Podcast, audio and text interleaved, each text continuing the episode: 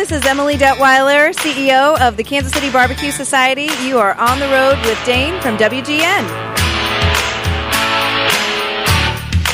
720 WGN on the road with Dane live here at the Jack Daniels World Barbecue Invitational, right?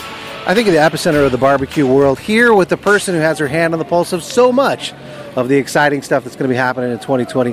Emily Detwiler, the CEO, the new CEO of the KCBS. Uh, Emily, welcome to WGN. Thank you for having me.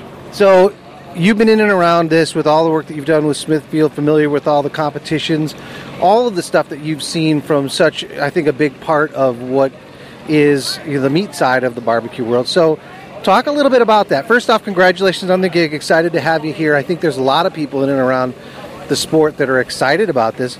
But talk about your background and how it kind of leads to the things you may do. Absolutely. So, as you mentioned, I came from Smithfield. I was the director of marketing for Fresh Pork there and really helped build up the overall barbecue program from working with pitmasters, working with contests, building a program where, uh, from a grant perspective, we gave money back to contests. Um, also creating creating contests for Smithfield. That was pretty fun. So you know, I really understood it from the lens of the sponsors, from the teams, what they're looking for. So all of that, I think, is really going to serve me well. And coming to the Kansas City Barbecue Society side, it's really more to now. To me, it's about all of that plus learning the judges and just how important that is to making sure we have fair and equitable contests. So, so, how how did it happen? It's the kind of thing that I think from your side of things, there were probably moments when you're like, ah, we should be doing this, or they should be doing that, or maybe it wouldn't be great if this was going on. Was it like that? Maybe you shared some thoughts and people said, Emily, you're making sense. Let's get together on this, or was it eh, because, and for the listeners, you know, a well-respected member of the barbecue situation, they just thought like Emily will know what to do. How did it happen? Yeah, so I received a call from the board from Kansas City Barbecue Society, and they told me that they were looking for someone to come in quickly and find somebody to really help figure out what to do moving forward. And because of what I had done in the barbecue community, I was a natural fit, I guess. So it's an exciting task. It's a daunting task, but I'm up for the challenge. You say an exciting task, and we talked a little bit about this off the air before.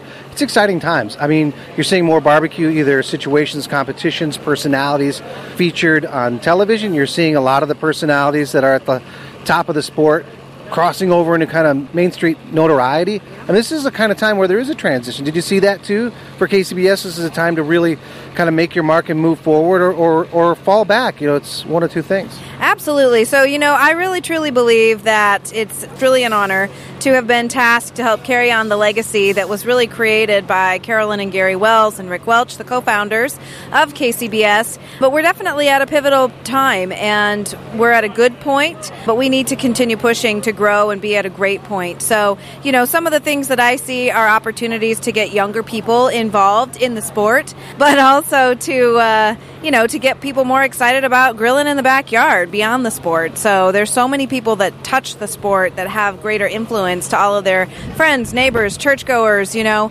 to whom they are the grilling and smoking expert. And those are the people we need to continue to inspire. You think about KCBS and its kind of presence in the mind of the backyard people as the, the grilling and smoking expert. But KCBS has a lot of responsibility. I don't know if this is going to add to it, but for the world, yes. right? The world sees KCBS as kind of that conduit, that ambassador for the American style barbecue, and certainly on the competition side. Talk a little bit about it. I know we're going to have future episodes where we'll focus even more, but but your thoughts about that as as it means more things to more people around the world.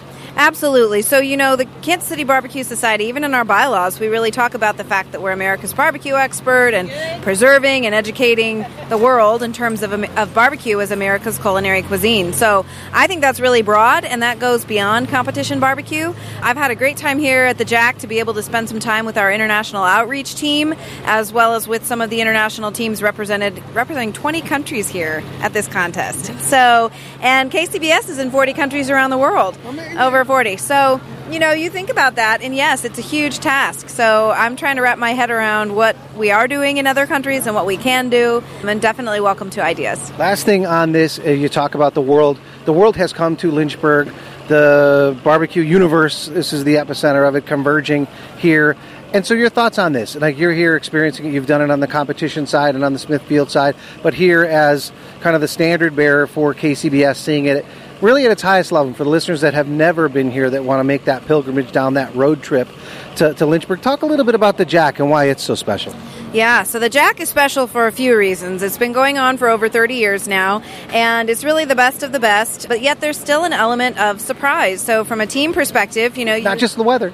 yeah, right, not just the weather. So, you have to earn your way to get here. So, you've either won an automatic seven, lucky seven for Jack Daniels, or you've had uh, your bung called or pulled for your state based on winning grand championships in states across the country. So, you know, it really is a strong competitive field here for the Masters Series teams. Also fun to have the Shade Tree teams here, a bit more on the amateur side, and then the international teams. Uh, but really, what I've learned now stepping into my role with the Kansas City Barbecue Society is it is every bit as exciting for the judges who get to come and judge this contest as it is for the teams who get to cook it. So it really is a special contest. The other thing I've learned on this side of the side of the aisle, I guess, is that um, the judges take their job just as seriously as the pitmasters do, and they really want to make sure that they are giving those cook teams a fair and equitable representation. It's great. I got to say it as a multi-year judge, right? You do take it seriously because this is history. You know, for a lot of these teams, it's their career, it's their passion, and this is their little piece of immortality here, and to be a part of helping make sure that it's done right is great to be partnered up as a judge, of course, with KCBS. So I know we're going to talk a bunch down the road, especially as we get into the 2020 season and all the cool things that you've got, no pun intended, cooked up for KCBS. But Emily, until then, you know, thanks so much for what you're doing. Excited to meet you. Thanks for yeah. jumping on the show. Thank you so much for having me. Uh, one other thing I forgot to mention is that I got to be you speak about history at the Jack. I got to help distribute the Magic Hickory nuts yesterday with Ardie Davis and that crew, and let me tell you, that was something very special. So Ardie, you know, we've had him on the program before. He is a piece of history for it, but isn't it weird? Okay, so here you are, the present and the future for KCBS, and he was there, the guy who originated, who penned the actual oath that all of the judges take from the inception. It's sort of I don't want to say full circle because the circle's continuing, but how cool is that? It is so cool, and it, I take that very you know seriously. I think it's so exciting to be a part of it, and I got to help Ardie and Paul Kirk put Jasper into the fire last night. You know, there's just so many great historical, traditional, and superstitious things between the teams, the judges, the reps, etc. And it really is fun to be a part of it. Not only that, while well, taking it seriously, but also going to be building, and we know a lot of fun into KCBS going forward. Thanks so much. Thank you.